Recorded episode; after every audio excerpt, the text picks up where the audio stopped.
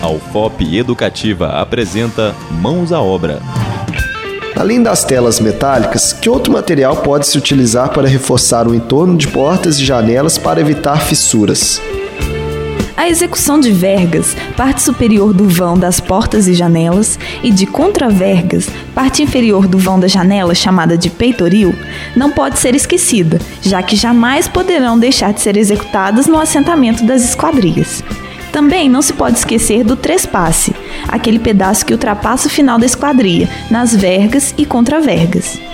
As vergas e contravergas possuem a função de resistir aos esforços de flexão, que surgem pelo peso próprio da alvenaria sentada sobre elas.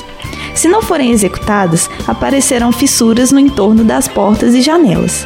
Além das telas metálicas embutidas no revestimento em argamassa, podem se embutir ferros de pequeno diâmetro na própria alvenaria.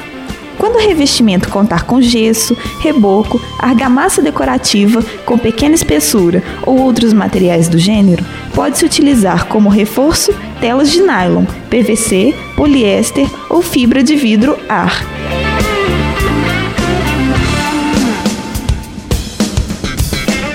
Acabamos de apresentar Mãos à Obra, um programa de educação e orientação sobre a construção e manutenção de edificações nas ondas do seu rádio. Produção e realização: Programa de Educação Tutorial Engenharia Civil da UFOP. Coordenação: Professor Jaime Florencio Martins. Apresentação: Lidiane Rodrigues de Deus e Victor Lisboa Silveira.